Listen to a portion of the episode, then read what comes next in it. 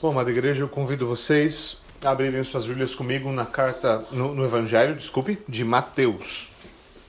No Evangelho de Mateus.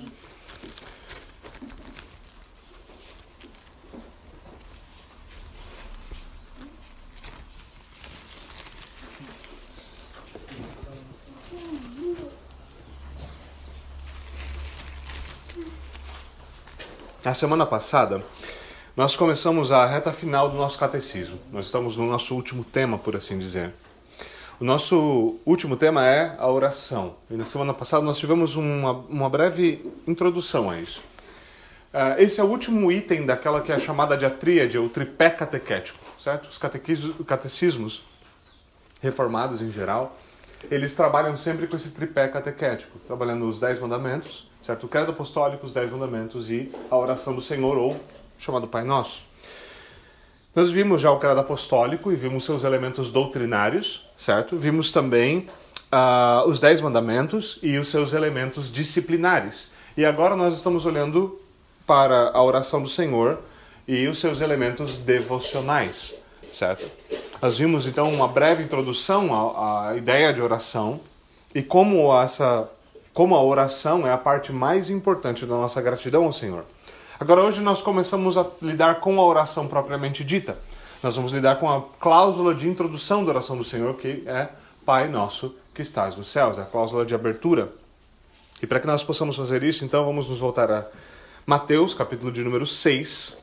Mateus 6, do versículo 9 até o versículo 13. Esse é o texto da oração do Senhor em Mateus nós veremos esse texto para considerar o dia do Senhor 46 do nosso catecismo.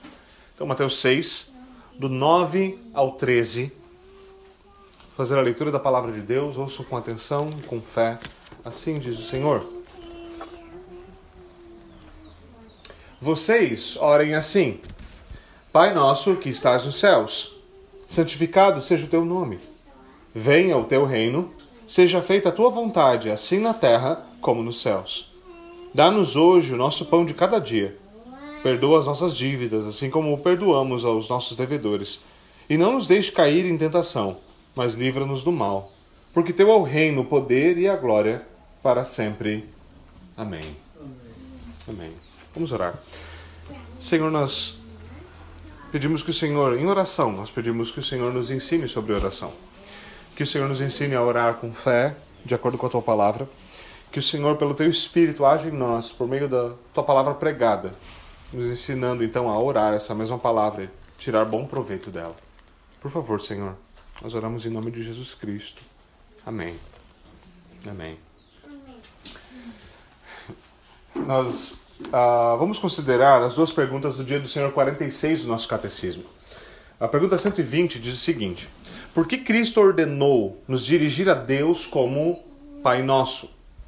A resposta diz: para despertar em nós, logo no início da nossa oração, aquela reverência filial e confiante em Deus, que deve ser básica na nossa oração.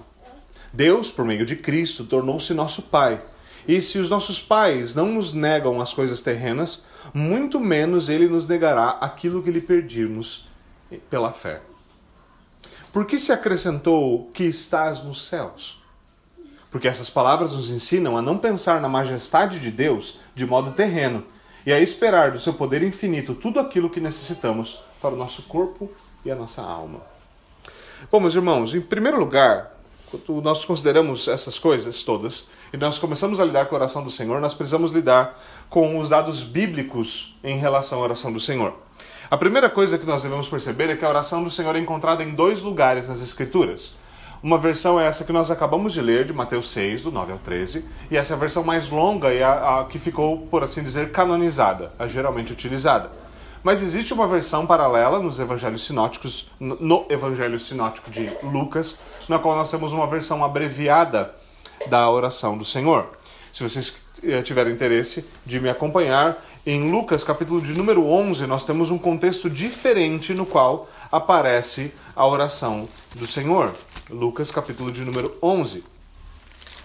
Ali onde nós estamos em Mateus, nós estamos no contexto do, do Sermão do Monte. Aqui em Lucas, o contexto é ligeiramente diferente. Logo nos primeiros versículos, Lucas 11 diz o seguinte, versículo 1 e diante.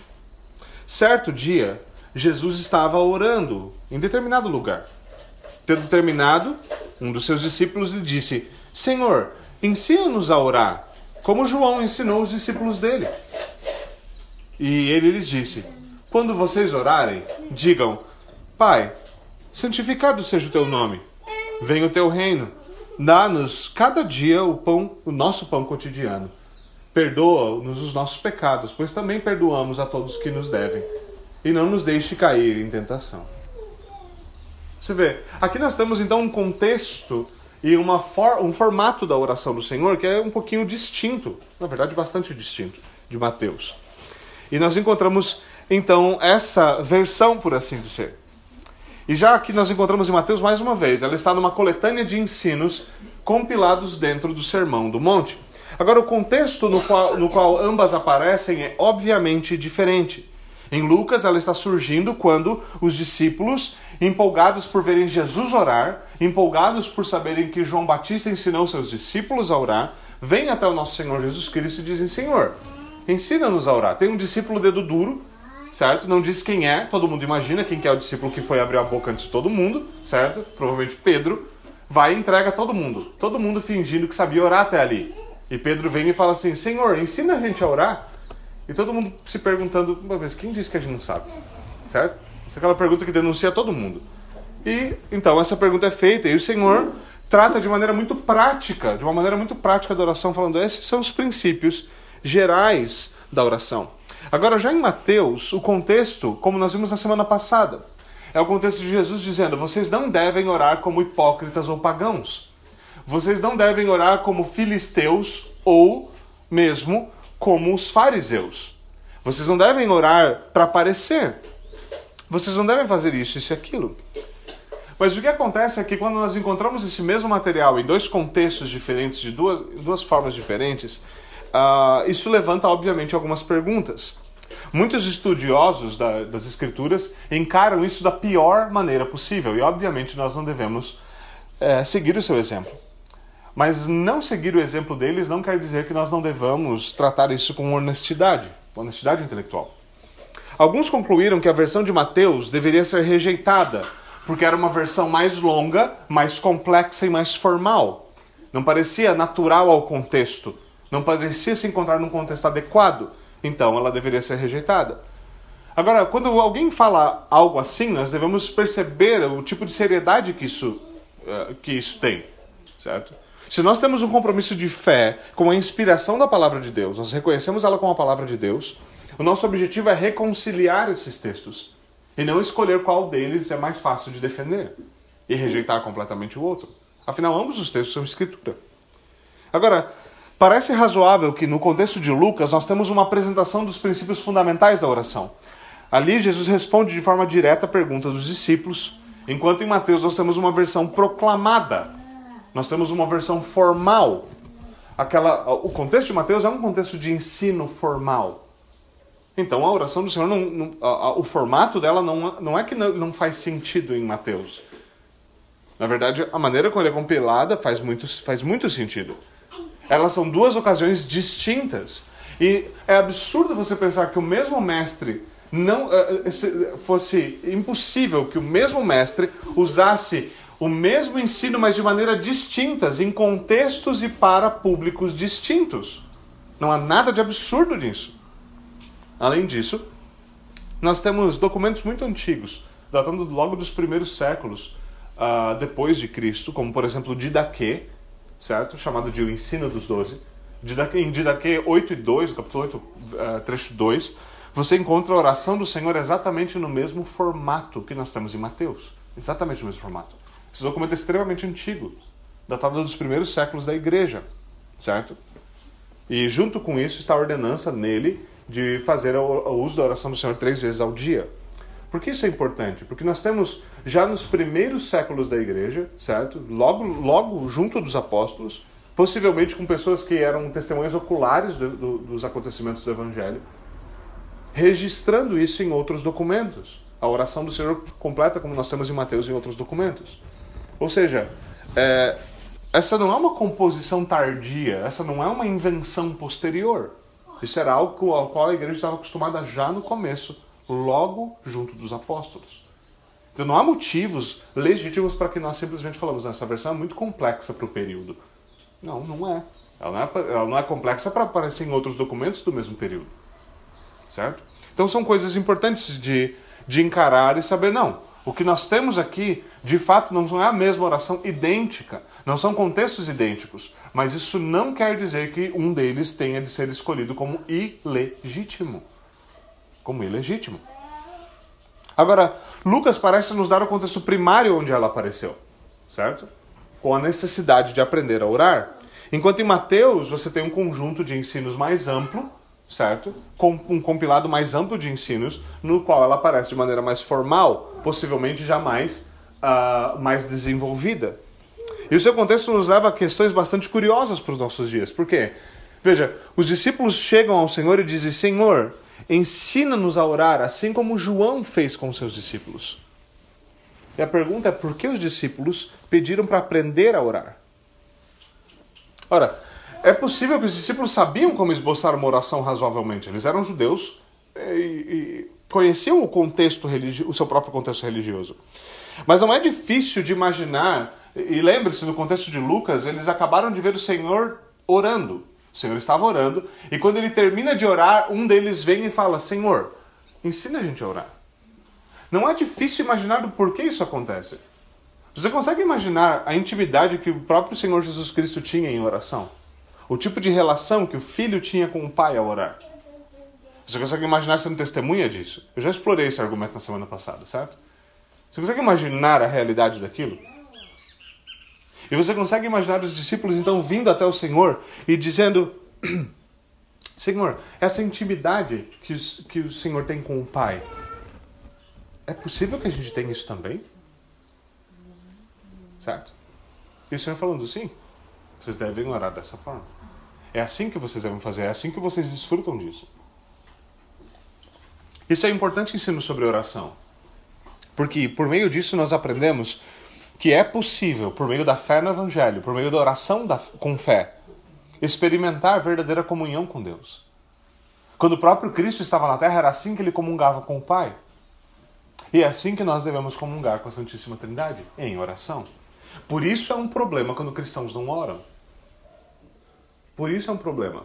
Assim como é um problema quando filhos não têm um bom relacionamento com seus pais, é um problema quando cristãos não oram.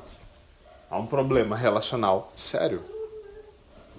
Agora, como fica claro, a oração do Senhor não é dada de, como uma fórmula para ser repetida mecanicamente, certo? Infelizmente, isso, isso, muitas partes da tradição cristã, isso virou uma realidade, no qual você tem um monte de bolinhas para contar e as grandes são um Pai Nosso. Isso é um problema porque não foi feito para ser orado dessa forma. Não foi, ela não foi nos ensinada para que isso fosse repetido ad infinito. Muitos não gostam dessa ideia da, da que eu vou falar agora, mas o que os discípulos estavam realmente pedindo quando eles falam Senhor, nos ensina, nos ensina a orar, eles estavam dizendo o seguinte: Senhor, nós precisamos de uma boa teologia da oração. É isso que eles estavam pedindo. Nós precisamos compreender a doutrina da oração. Nós precisamos compreender a, a teologia da oração. E por que eu digo que muitos não gostam disso? Porque nós gostamos de dizer, não, oração é prática. Nós gostamos de distinguir teologia e prática. Nós gostamos dessa desculpa. E no meio reformado isso é um negócio tão forte que é assustador. É a ideia de que eu li bons livros, eu tenho um bom entendimento e, portanto, eu posso viver como um ímpio. Mas, pelo menos, mas é que eu sei, eu sei. Eu, eu tenho conhecimento. Mas de que te vale? A oração é a mesma coisa. Você pode saber a oração do Senhor de cor, salteado, de trás para frente, a história de cada uma das petições. E ainda assim, sua alma seria encolhida, porque você não ora. Isso é um problema sério. Então nós gostamos de distinguir entre teologia e prática, porque nós não temos uma boa definição teológica de teologia. Por isso nós gostamos de distinguir isso tão gravemente. Teologia não deve ser, jamais deve ser concebida como uma abstração intelectual sobre Deus. Verdadeira teologia é a arte de viver para a glória de Deus. Isso inclui oração. Isso quer dizer então que oração demanda teologia. Mais do que isso, boa oração demanda boa teologia. Boa teologia. Oração não é apenas fechar os olhos e abrir, e abrir a boca sem maiores considerações, sem sérias considerações. Ainda no Antigo Testamento era muito comum que a oração fosse algo ensinado, algo que deveria ser feito de maneira formal e litúrgico, principalmente quando conduzida por sacerdotes ou rabinos. Agora, esse padrão ele teve uma influência séria sobre a igreja. A igreja não tem a tradição de orar apenas os salmos, o que obviamente é muito comum. Ao longo das eras, nós encontramos uh, belíssimas orações que foram escritas e registradas e continuam sendo oradas. O Glória Patri, muito famoso, algumas vezes eu uso ele na nossa liturgia. Nós temos as belíssimas orações de Agostinho, são realmente belíssimas, escritas, registradas, reutilizadas inúmeras e inúmeras vezes. Isso é comum na tradição reformada também. Por exemplo, com as suas formas litúrgicas ou com orações escritas orações que eram escritas de antemão para serem usadas de maneira pública. Os puritanos faziam muito isso. E o seu objetivo é que a oração fosse tivesse dois aspectos. Primeiro, ela fosse precisa teologicamente. Você não quer orar a heresia. E ela fosse bela, bonita, para que ela enriquecesse a experiência pública, a experiência individual da oração. Por isso você lê as orações de Agostinho e fala, parece que todas elas são lindas, é porque elas são. E por isso que parece que todas as nossas orações são pobres. Como eu já falei, é uma coisa horrível quando você vê, principalmente publicamente, uma oração feia, sem vida, sem coração nas palavras, como diria John Bunyan. Então eles escreviam com cuidado, com precisão, com um belo estilo, a fim de que o culto e a devoção pessoal fossem enriquecidas e nós temos um belo exemplo disso para aqueles que têm interesse nisso, por exemplo, no livro que foi recentemente publicado chamado O Vale da Visão, uma coletânea de orações e, uh, e devocionais puritanos. Se você quer aprender a orar, esse é o tipo de livro que você deve pegar e orar. Orá-lo. Lê-lo, entender o que ele está dizendo e orá-lo. Para que aprenda a orar. Que você aprenda a orar bem. Essa semana, um dos livros que eu consultei, é um livro excelente, é, são os livros, os livros das orações públicas do Charles Spurgeon. Uma das coisas mais impressionantes sobre o Charles Spurgeon, e todo mundo conhece ele como um excelente pregador, e talvez ele tenha sido um dos maiores pregadores da história, mas um livro que é realmente impressionante é um livro que registra algumas das suas orações. Porque ele era ainda mais impressionante quando ele orava. Mais impressionante quando ele orava. Isso é algo muito belo. Isso é algo muito sério. Isso é algo muito sério. Agora, assim, embora isso não seja comum entre nós, a oração é algo que deve ser aprendido, assim como você tem que aprender a andar de bicicleta. Paulo afirma que o Espírito nos ajuda em nossa fraqueza. Em Romanos 8 ele diz: Porque nós não sabemos orar, mas o próprio Espírito intercede por nós. Certo? Paulo fala: a gente não sabe orar. Por isso o Espírito nos ajuda em oração. E o próprio Cristo, aqui nesses textos, ele nos ensina a orar. Ele sabe a nossa necessidade. Ele sabe que não apenas os seus discípulos não sabiam orar, mas que nós não sabemos. E por isso é que o nosso catecismo dedica algumas semanas para nos ensinar sobre oração, para que nós possamos orar de acordo com a Escritura. Desculpe. Ou seja, não saber orar não é uma desculpa para não orar. Não saber orar é apenas um reconhecimento, como os discípulos fizeram em Lucas, de que nós precisamos aprender, de que isso é algo necessário. Agora, tendo considerado então essa primeira questão da necessidade de aprender a oração, do, do, do contexto básico da oração do Senhor, nós voltamos agora para a própria oração. Nós lembramos que não é nosso dever apenas repeti-la, é necessário que nós compreendamos a introdução e cada uma das suas petições. Nós devemos aprender uh, qual é a teologia prática da oração. E como o nosso contexto deixa claro, nós não devemos, o contexto de Mateus, eu digo, uh, nós não devemos orar como hipócritas, certo? Simplesmente, ah, agora eu sei a oração do Senhor, então está tudo certo. E muito menos nós devemos orar como pagãos, fazendo apenas pronunciamentos vãos, repetindo a oração do Senhor, simplesmente para dizer, eu orei. Então nós começamos pela pergunta 120, que trata da introdução à oração do Senhor. A pergunta ali é a seguinte: por que Cristo ordenou nos dirigir a Deus como Pai nosso? Por que Cristo ordenou isso? Veja, algo, algo precioso é feito ali. Porque quem dizia, quem se chegava a, a, a Deus como Pai nosso? Cristo, Filho. E na oração ele nos concede o mesmo direito que ele mesmo tem. Vocês vão orar como eu oro. Eu oro falando com o meu Pai. O meu Pai. Agora, muitas vezes nós não percebemos quão distinto isso é. Quão importante isso é para a fé cristã como um todo, não só para a oração. A maior parte das divindades não permite que os seus devotos chamem eles de Pai. Quantas religiões você conhece cujo Deus a entidade superior é chamada de pai ou mãe. Certo? Um exemplo disso é Allah. No Islã, por exemplo, o Islã atribui 99 nomes a Allah. Certo? Essa, essa é algo bem famoso sobre a teologia deles.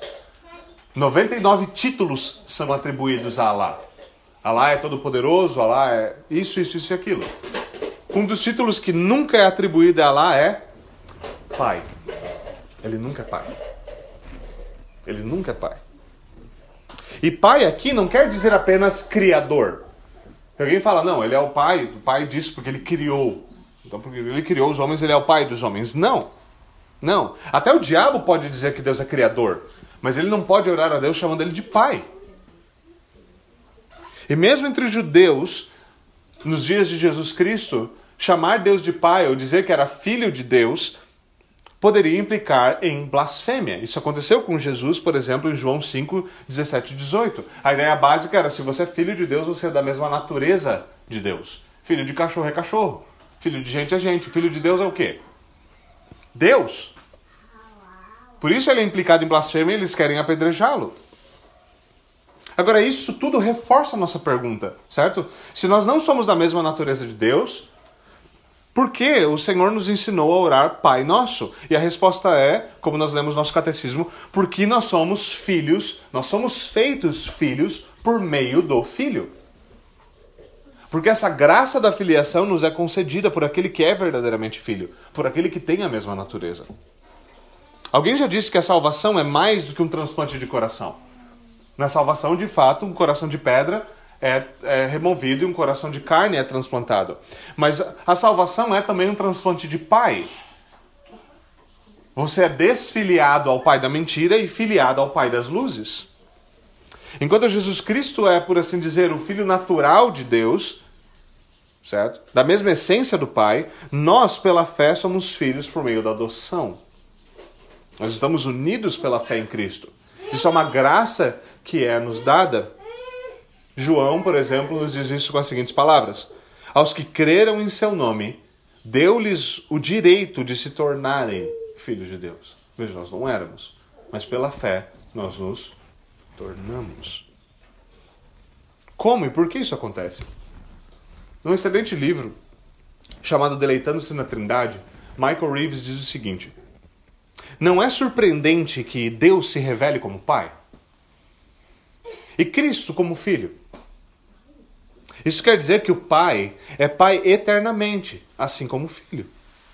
Deus nunca existiu sem ser Pai e sem ter um filho. E a partir do amor perfeito na relação da Santíssima Trindade, Pai e Filho transbordam o seu amor, criando homens para que sejam redimidos e se tornem filhos. O que o Reeves está falando é algo que nós encontramos facilmente no apóstolo Paulo. Quando lá no capítulo 4 de Gálatas ele diz o seguinte: Porém, vindo a plenitude do tempo, Deus enviou seu filho, nascido de mulher, nascido sob a lei, para resgatar os que estavam sob a lei, a fim de que recebêssemos a adoção de filhos. E porque vós sois filhos, Deus enviou o, a, ao nosso coração o espírito do seu filho que clama Abba, que quer dizer pai. De sorte que já não és escravo, porém filho, e sendo filho, também herdeiro de Deus. É por causa dessa gloriosa graça que nos é dada no Evangelho de nos achegar a Deus Pai por meio do Deus Filho, de nos achegar e ser reconciliados com Deus Pai por meio do Deus Filho, é que nós recebemos a gloriosa graça da adoção, que nós somos feitos, nós recebemos o privilégio de sermos filhos de Deus.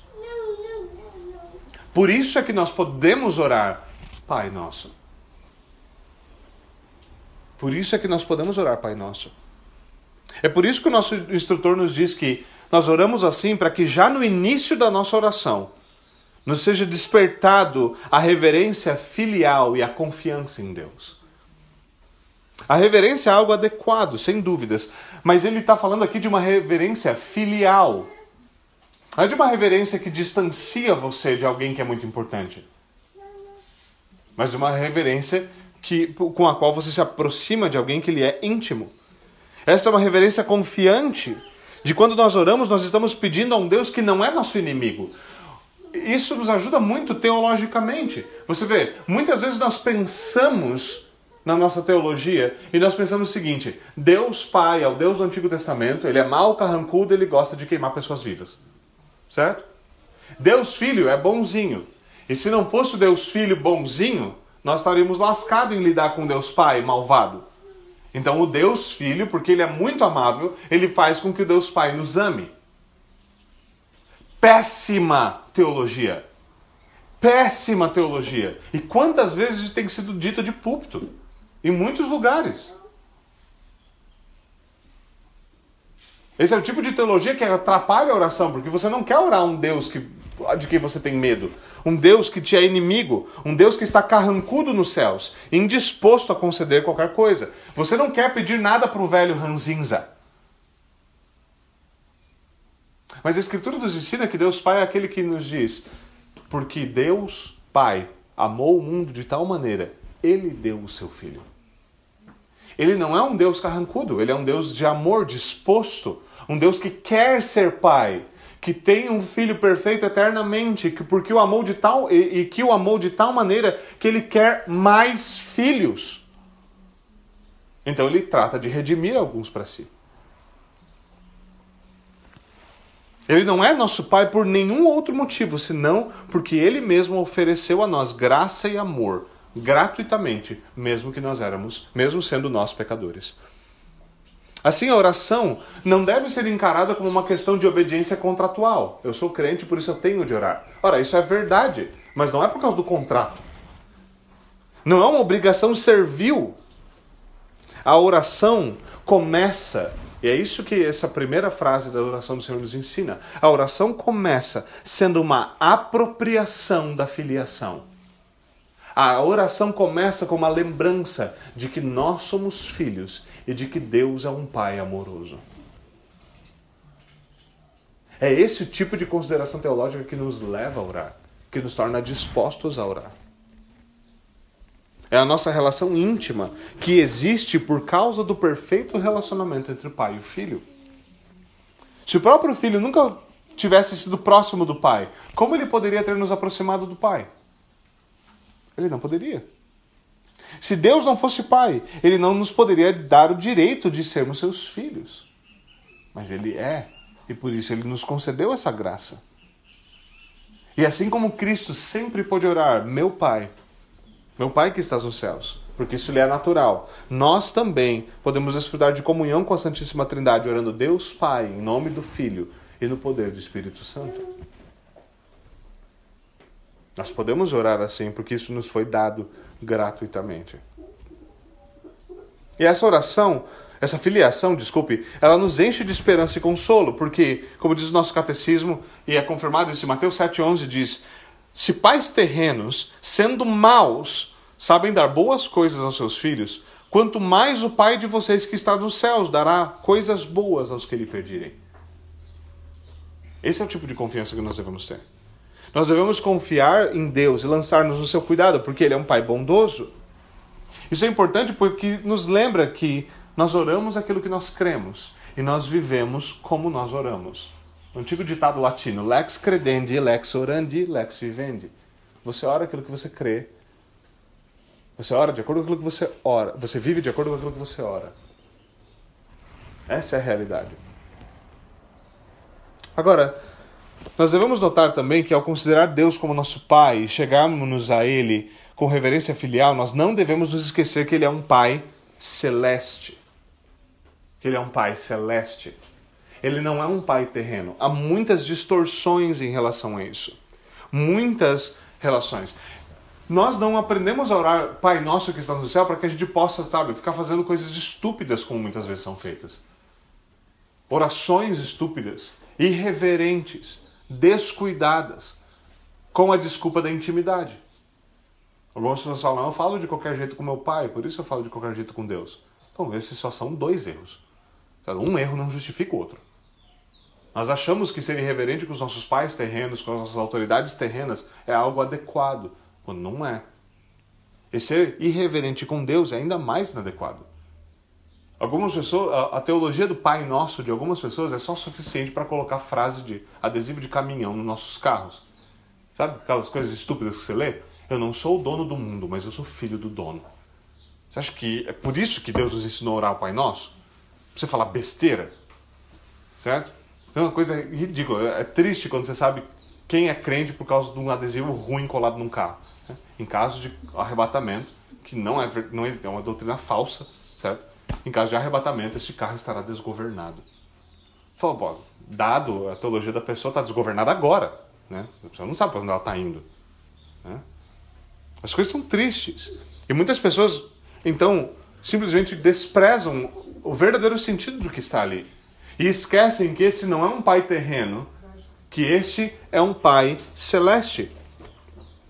Muitos evangélicos então assumem porque nós podemos tratar Deus com irreverência íntima, quando isso é falso, isso é incorreto mesmo com um pai terreno.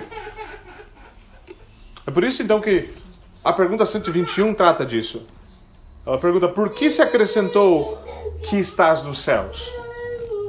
Por que nós não oramos apenas ao nosso Pai, mas nós oramos a um Pai que está nos céus? E o nosso instrutor então nos responde dizendo que nós não devemos pensar na majestade de Deus de modo terreno. Nós não devemos pensar que Deus é um Pai terreno. Nós não devemos pensar que Ele é um Senhor terreno. Nós não devemos pensar que Ele tem um poder humano. Nós devemos, devemos lembrar que Ele é o Deus exaltado acima de todas as coisas, o Deus Todo-Poderoso e um Pai celeste, não um Pai terreno. Embora seja uma grande bênção nós temos um pai terreno, e se você tem um bom pai terreno, essa é uma, de fato uma grande bênção. Você tem um pai que tem se esforçado para aprender a amar o Senhor, ou que ama o Senhor, e que tem crescido em piedade, e que tem crescido em amor ao Senhor, e que se importa que você ame o Senhor. Se você teve isso na sua vida, se você tem isso ainda hoje, essa é uma grande bênção que jamais deveria ser desprezada. Ai daquele que despreza. Lembre-se do, do quinto mandamento, como nós ouvimos. Honra o teu pai e tua mãe para que, que tudo te vá bem e tenhas vida longa. O desprezo aos pais é algo seríssimo. Agora, há um problema teológico quando nós imaginamos que os nossos pais terrenos são ilimitados, que eles não têm falhas. Óbvio que eles têm falhas. Parte dessas falhas são extremamente importantes para que nós cresçamos. Agora, isso não é verdade sobre o nosso Pai celeste. Por isso é sempre um problema. E as pessoas gostam disso. Ah, eu tive um pai ruim e por isso eu, eu sempre tive dificuldade com Deus. O problema não foi o pai ruim, nem Deus. O problema é que você tem uma teologia ruim. Essa, essa é a verdade. Obviamente, se a pessoa passou por uma situação de abuso, você não deveria simplesmente chegar e dar uma carteirada nela com isso. Mas esse é o fato. Porque nós jamais deveríamos imaginar ou, ou criar uma visão de Deus baseada em pais terrenos. Isso nunca vai dar certo. O princípio bíblico é que nós devemos moldar a paternidade humana de acordo com a divina e não o contrário. Pais humanos devem buscar ser um pai de amor, de responsabilidade, de honra, como é Deus. E não Deus tem que tentar se esquivar dos erros de pais humanos. Sempre que nós invertemos isso, haverá problemas sérios. Mas ainda assim é importante que nós percebamos que nós oramos a um Deus que não é apenas celeste, que não é apenas celestial. Nós não somos deístas. Nós não oramos para um Deus distante, distraído. Um Deus que não se importa não está nem aí. Se Deus apenas estivesse no céu, mas não fosse nosso Pai, ele poderia simplesmente ser indiferente ou ignorar a nossa oração.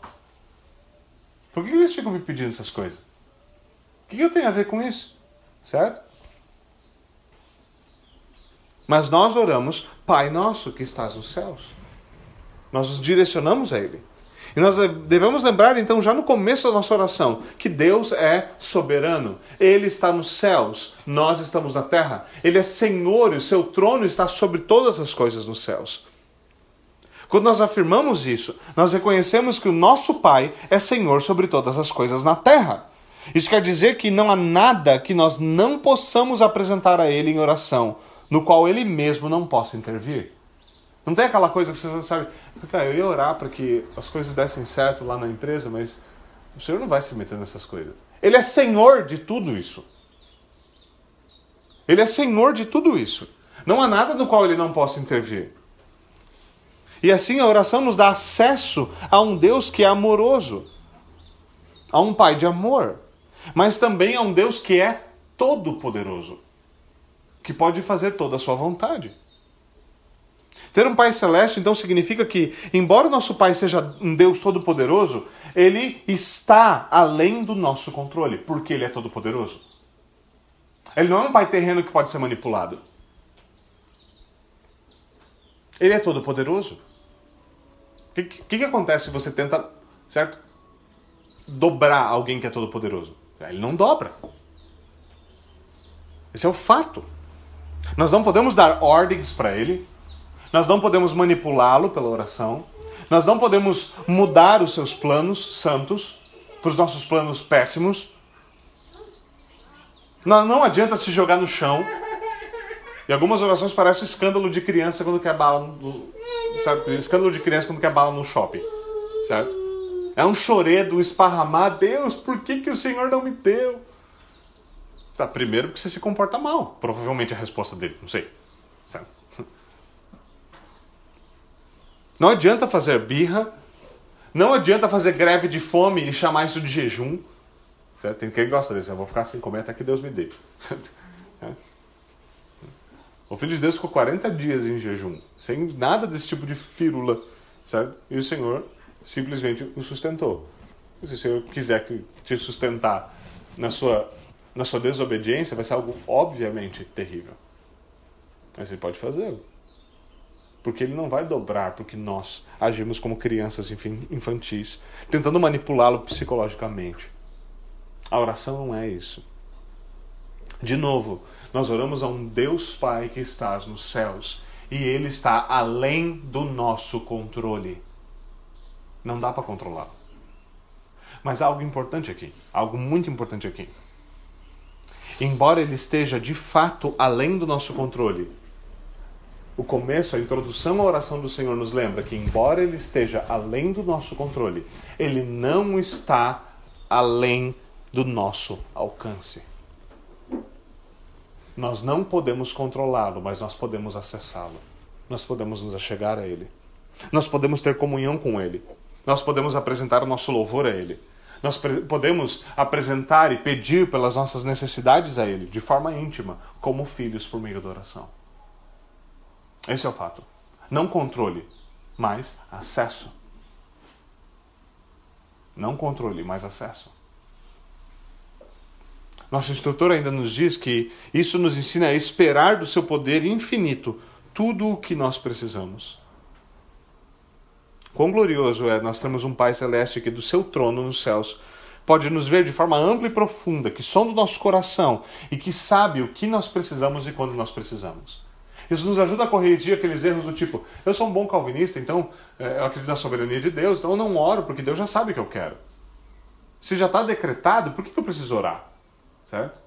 Há uma antiga piadinha puritana, né, no qual um homem precisava ir até a cidade, certo? ele tinha que atravessar uma floresta, os puritanos algumas vezes moravam distantes, ele falou, eu tenho que atravessar, chegou para a esposa dele, eu tenho que atravessar a floresta, ir para a cidade, comprar algumas coisas, certo? Ele fala, então eu vou pegar minha espingarda, porque vai que eu encontro algum urso no meio do caminho, certo? E se eu encontrar o urso no meio do caminho, então eu vou atirar nele.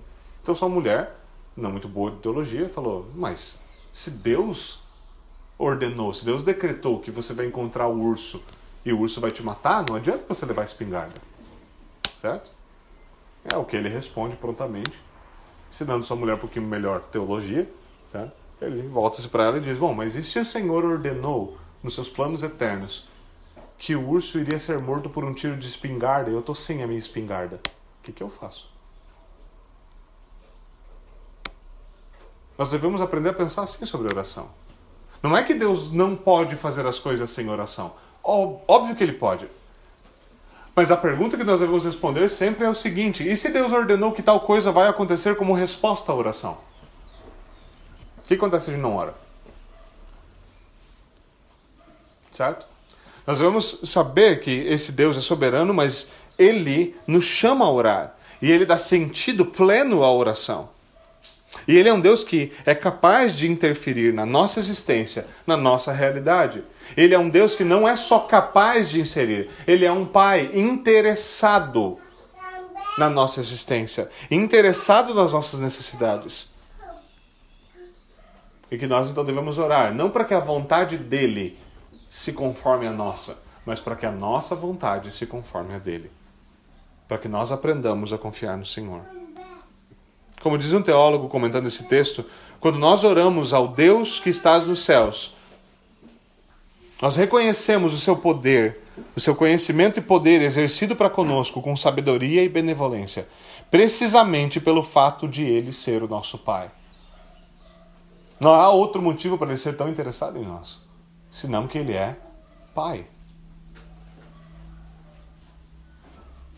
E por causa de Cristo, nós podemos ir a Ele em oração, com confiança, sabendo que a Sua graça está disponível. E nós podemos buscar dele, como diz o nosso catecismo, tudo que nós precisamos para o corpo e para a alma. A nossa maior dificuldade não é que essas coisas não estão disponíveis. As nossas dificuldades não se dão porque Deus não está disposto, ou porque Ele não pode fazer, ou porque Ele é incapaz de fazer. Boa parte das nossas dificuldades são muito bem explicadas pelo fato de que nós não oramos. Nós oramos pouco. Nós desprezamos oração. Mesmo as crianças, mesmo os mais novos aqui, devem aprender a orar, devem aprender a confiar no Senhor em oração. Um amigo, um grande amigo meu, a gente conversa bastante sobre sobre todo tipo de coisa, sobre essas coisas também, naturalmente. Aí uma vez ah, ele teve um problema médico, teve de passar teve de ir para o hospital, ficar internado. E nós estávamos conversando, eu estava conversando com ele sobre isso, vendo se poderia ajudar de alguma forma, e acompanhando ele, obviamente, é sempre uma situação ruim, triste. E ele falou, cara, uma das coisas mais tristes é que quando eu comecei a sentir dor, eu percebi que eu tinha que vir para o hospital, a última coisa na qual eu pensei foi em orar. Eu pensei em médicos, eu pensei em equipamentos, eu pensei em remédio, eu pensei em tudo. E eu não, e eu não penso que há qualquer problema com remédio, equipamento médico, tecnologia, medicina, qualquer coisa assim. Não há qualquer problema com isso. Nada. Não há nenhum problema com isso. O problema é em quem a gente confia. É onde está o nosso coração. É que nas, nessas horas nós pensamos em mil alternativas. Nós agimos como órfãos na prática. Como se não houvesse um pai que está pronto para ouvir. Sejamos sinceros, você já passou pela sua mente? Eu vou orar, isso aqui vai se resolver. Não preciso me preocupar. Não é difícil imaginar como muitas coisas seriam diferentes diante disso. Por causa de Cristo, nós podemos ir ao Senhor em oração com confiança, sabendo que Ele está disponível, sabendo que Ele é um Pai amoroso, que Ele sabe o que nós precisamos para o corpo e para a alma. E isso faz grande diferença quando nós oramos. Veja, você ora apenas mecanicamente, você só cumpre tabela. Sabe quando você tem que orar para comer? Aí você ora bem rápido. Senhor abençoa, amém. Certo? Isso é um grande problema. Ou você ora com fé e com verdadeira gratidão. Você chega a ficar grato o suficiente para orar falando, não pedindo, falando, Senhor, muito obrigado. Senhor, obrigado porque o Senhor de fato me deu aquilo que eu precisava, mais do que eu precisava, mais do que eu precisava o corpo e para alma. Se é um bom calvinista que ora para o Senhor Deus Todo-Poderoso e Soberano, um pai amoroso que atende oração? Ou você ora como alguém que confia na própria força? Foi Charles Spurgeon que disse: não, não existe oração arminiana, certo? Você nunca ora para Deus dizendo: Senhor, muito obrigado porque eu sou muito bom e eu consegui me salvar, certo? Não existe oração arminiana. Mas existe oração de órfãos. E oração de órfãos é algo horrível. Horrível de se ouvir. Meus irmãos, quem não crê, não ora. Esse é um dos grandes problemas. Esse é um dos grandes problemas, porque se nós começarmos a avaliar a nossa vida de oração, talvez ela nos acuse de incredulidade. Esse é um grande problema. Nós não pedimos por incredulidade. Quantas vezes nós não pedimos porque nós achamos que Deus não vai dar? E nós achamos que é um problema se Ele não der, como se Ele não soubesse o que é melhor para a gente. Essas coisas são seriamente problemáticas. Nós não podemos agir como se Deus não pudesse fazer toda a sua vontade, como se Ele não tivesse interessado em nós. Nós não podemos agir como órfãos. Quando Deus nos deu o seu Filho, derramou o Espírito do seu Filho no nosso coração, para que nós possamos orar como verdadeiros filhos. Nós devemos, devemos reconhecer como nós fizemos no salmo de hoje. Nós devemos voltar os nossos olhos para os montes, perguntar de onde vem o nosso socorro e saber que o nosso socorro vem do Senhor que fez os céus e a terra, do Deus Todo-Poderoso, do Deus Pai. Que nosso socorro se encontra fora de nós mesmos. Que nós, como uma criança, como a própria Bia, não é suficiente por si mesma. Ela precisa de papai e mamãe para conseguir viver, senão já tinha morrido umas 12 vezes. Certo? E de que nós não somos diferentes. De que nós dependemos do Senhor. Nós sabemos que o nosso socorro o corpo e alma vem do Senhor que nós nos lançamos no poço dos nossos pecados, mas Ele é capaz de nos remover de lá. Que dos céus veio ajuda. Como diz o antigo hino da igreja, do céu ele veio para buscá-la. O próprio Deus se fez carne para salvar a sua noiva. E é a Ele que nós devemos recorrer em oração, porque nele está tudo o que nós precisamos. Não apenas nossa salvação, mas também nossa santidade, tudo o que nós precisamos para viver em alegria, para a Sua glória neste mundo está disponível a nós. E nós devemos orar e pedir ao Senhor. Aquele que sustenta todas as coisas, inclusive nós mesmos. Aquele que nos dá a própria existência. E nós devemos orar e dar graças a Ele por tudo aquilo que nós já temos, além daquilo que nós somos tão prontos a orar pedindo. Certo? Nossa oração não deve ser apenas mais, mais, mais. Mas deve ser também, Senhor, muito obrigado muito obrigado porque dos céus o Senhor me socorre. Muito obrigado porque dos céus o Senhor não deixa os seus filhos na terra sem aquilo que lhes é necessário. E por isso, então, essa primeira afirmação, essa primeira essa introdução deve nos lembrar da nossa filiação, de que Deus é Pai, de que Deus é um Pai amoroso e de que Ele é um Deus Pai amoroso, soberano, todo-poderoso e nós podemos confiar e descansar nele. Vamos orar. Senhor, nós, nós te damos graças pelo que aqui nós sabemos, nessa pequena e breve afirmação que o Senhor nos ensinou a orar. Nós te damos graças, Senhor, porque o Senhor nos ensina a confiar no Senhor como um pai. E, Senhor, nós não temos a desculpa de ter tido, não ter tido pai, ter tido maus pais. Nós nunca podemos recorrer a isso. Pais ausentes, pais fracos, pais falhos.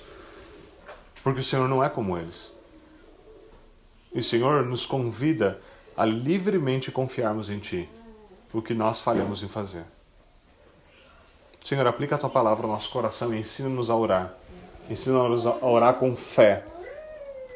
Senhor, nos perdoa por quando nós oramos como órfãos e nos ensina a orar como filhos. Por favor, Senhor. É o que nós oramos em nome de Jesus Cristo. Amém. Amém.